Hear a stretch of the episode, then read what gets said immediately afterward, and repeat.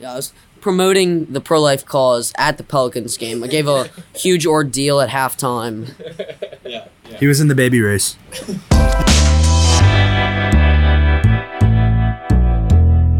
So, welcome back to the 10 Minute Break podcast presented by Campus Ministry. I'm the director of Campus Ministry, Peter Flores, and I'm joined with Mr. Augustin, the assistant to uh, the assistant Assistant to the campus. assistant minister. to the campus minister. For and now, and for we're now. and for now, yeah.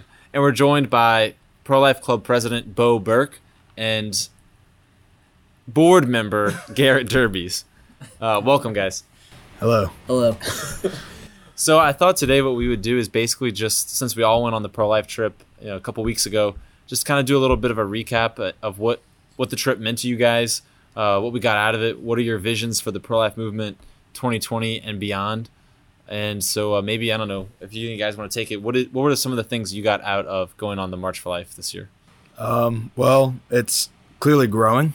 Every year we go back. Uh, it's so I think maybe the first year I went, it was six hundred thousand, and I know that this year was a record for how many people went. Um, so I mean, it's good to see a lot of like go out there and see a lot of kids out there that uh, all believe in the same thing that you believe in because modern media makes it feel like um, you're kind of a minority and then you go out there and you see all the other people out there um, fighting for what you're fighting for. So that's really cool. You see your cause spreading and that you're with everybody that's with you. It's not a it's not like Bo said what the media is portraying. How would you think that this pro life trip was different from ones you've gone in the past, both personally, like the way that it affected you, and also just the trip itself? the numbers were uh, of people in attendance were a lot more this year. Um, even though in years past it's just an enormous amount of people, this year was even more. Um, as president, it was a lot more responsibility, um, but it also made it a lot more interesting. Um, made it more fun to be able to lead these guys.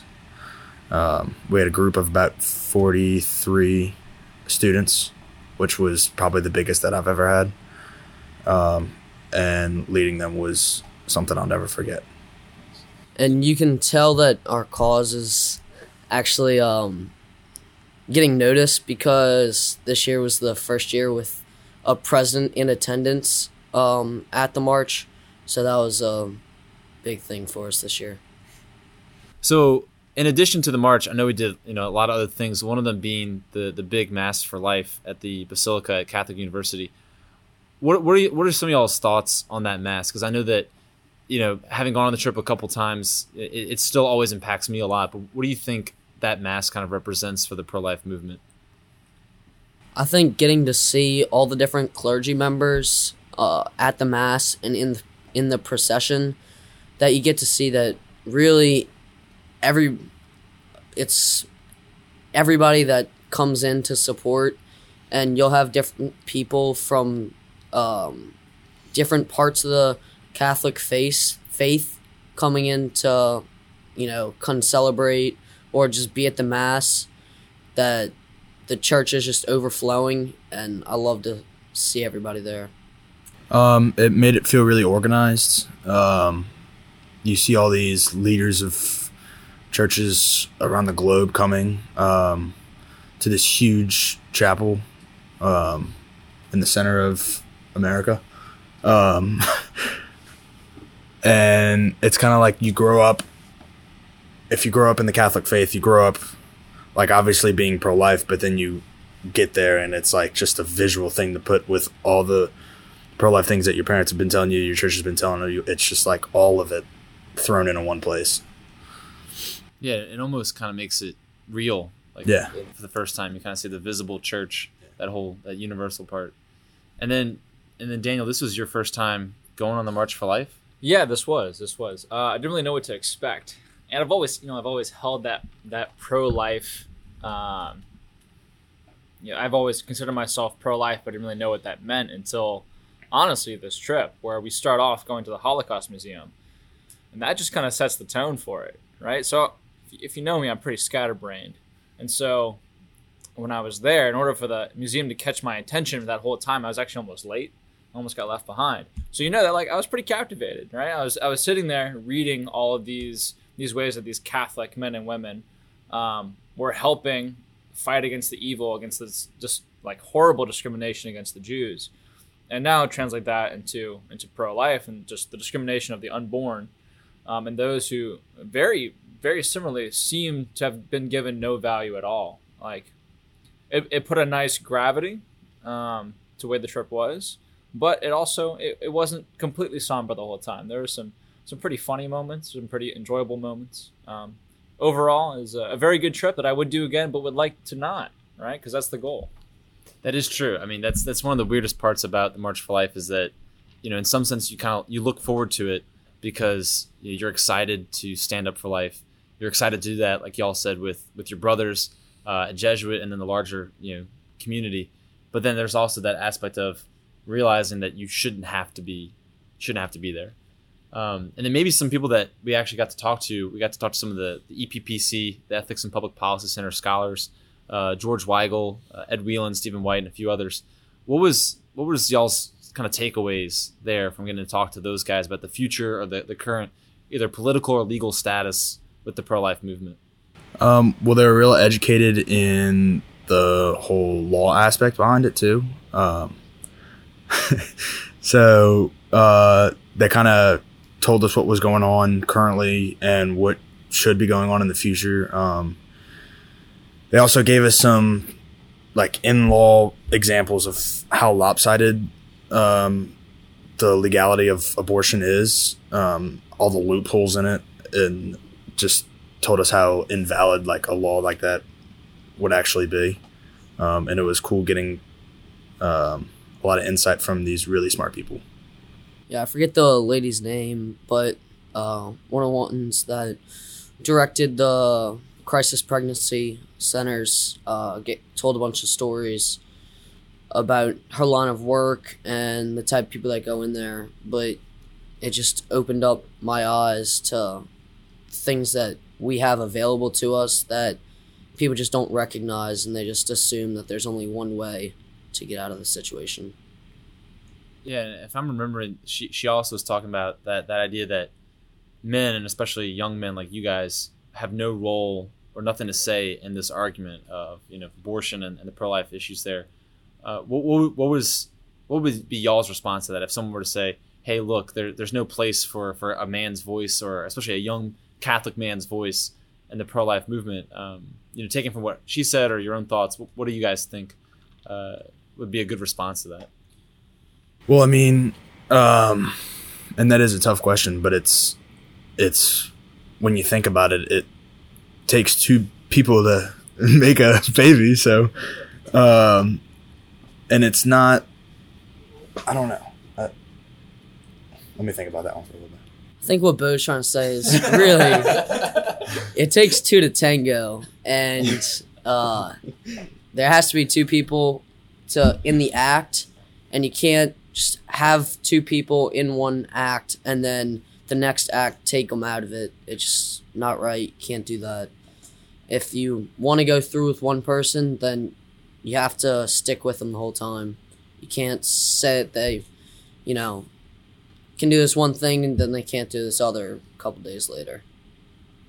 Also, I'll chime in and say just what it means to be a Catholic man and to defend life. Like your role, the traditional role in, in the Catholic Church and just eh, in history, is that man is is the protector and the provider. So, as well as like, yes, you, you share equal responsibility because you both created that life. You're also, as the head of the family, whether that family is completely conjoined or not, you are given that role as protector, as the father. Took the words right out of my mouth. Yeah, I, I, I, could, see you were about to say that. Yeah. I did, I did. and then I, I know I'm just thinking of what, what Mr. Augustin said earlier is this idea of you know connecting it back to other you know human rights things we say the Holocaust and, and other genocides that have happened is that you know it seems to me that it's yeah as a life issue any human male or female should be concerned with any life issue and so you know just yeah like you know Garrett is saying and I think and clearly Bo is about to say is that like simply because there is an innocent life at risk I think all humans have some kind of responsibility there. At the end of the day, like it, it really was a great trip. I'm glad I got to experience all of the March for Life, and I'm excited for the future of the movement. Um, but Garrett, you you didn't actually experience all of the March for Life. Uh, where where were you on day one? Uh, day one, I'm actually a starter for the Jesuit NOLA wrestling team. We can tell because he is wearing the jacket. So Yes, I'm actually After wearing. the season's He's over. wearing two. I'm jackets. actually wearing two Jesuit That's wrestling how committed sweatshirts. he is. Well, we were but, but, supposed. di- but didn't the meet get canceled? Yes, it got canceled because a lot of people were sick, and honestly, Brother Martin might have just been afraid of us that night. But yes, it did get canceled, so I had to show up a day late because I'd already planned on coming up a day late before it got canceled. Well, I also heard from uh, some of my friends that were at the Pelicans game that Garrett went to the Pelicans game. And what? While but, we but were- what was special about that particular Pelicans game? Uh, it was Zion's debut. Um, so we accused Garrett of skipping the March for Life beginning to see Zion's debut. Actually, I didn't skip the March for Life. I was I was there for the march. I just wasn't at the Holocaust Museum, which I had already been to in previous years past two times Consecutive. consecutive, and another time when I was younger. So I, you know, I would say in defense, he was celebrating the life of Zion, being part of the Pelicans team. I can, I can That's see, right. I can see it. That's I can right. see it. Yeah, I was promoting the pro life cause at the Pelicans game. I gave a huge ordeal at halftime. Yeah. he was in the baby race. There was a baby race that night, so it was nice to see the women that chose life and men that chose life for their babies on the halftime show. Okay, so you know we said this before, but the March for Life it, it really is a great witness to how many people respect life that are that are on the pro life side of, of this issue, and not just the abortion issue, but other things you know revolving around the life issues, whether it's euthanasia, stem cell research, and even you know extending beyond to the idea of like uh, supporting adoption and women's crisis pregnancy centers and things like that. What about though post March? What's one way, or what, you guys have any advice or tips on how to carry that energy for the pro life movement beyond just the March for Life? So really, the best way to um, stay involved um, is join Pro Life Club or join local CYO. Um, there's always opportunities to get involved in the pro life movement, um, and it's really not that difficult, especially if you go to a school like Jesuit or Brother Martin. Um, we have events weekendly. Um, this coming weekend uh, is the Born to Run 5K.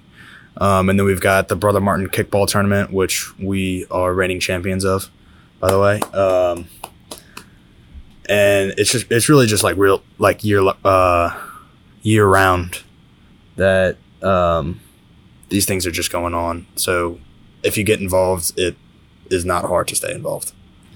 So I know that there will be crisis pregnancies. So I like to help out at crisis pregnancy centers as much as possible.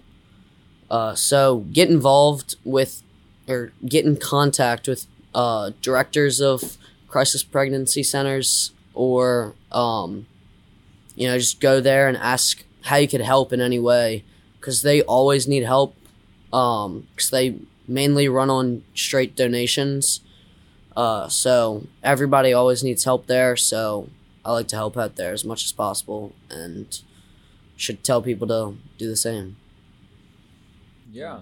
Um, and I, I would say just from a from a teacher perspective, or for for someone who's maybe not in one of these clubs, just having conversations about it, right? Just being able to talk about uh, these things that do happen, about not just abortions, but also euthanasia. I'm not saying like walk up to someone and say, "Hello, sir, can I talk to you about abortion and euthanasia?" That would probably not be the best way to have the conversation. but you know, with your friends or with colleagues, if something comes up or you have the opportunity to defend life in some way, that uh, not only should you, but I would say you have a moral obligation to do so.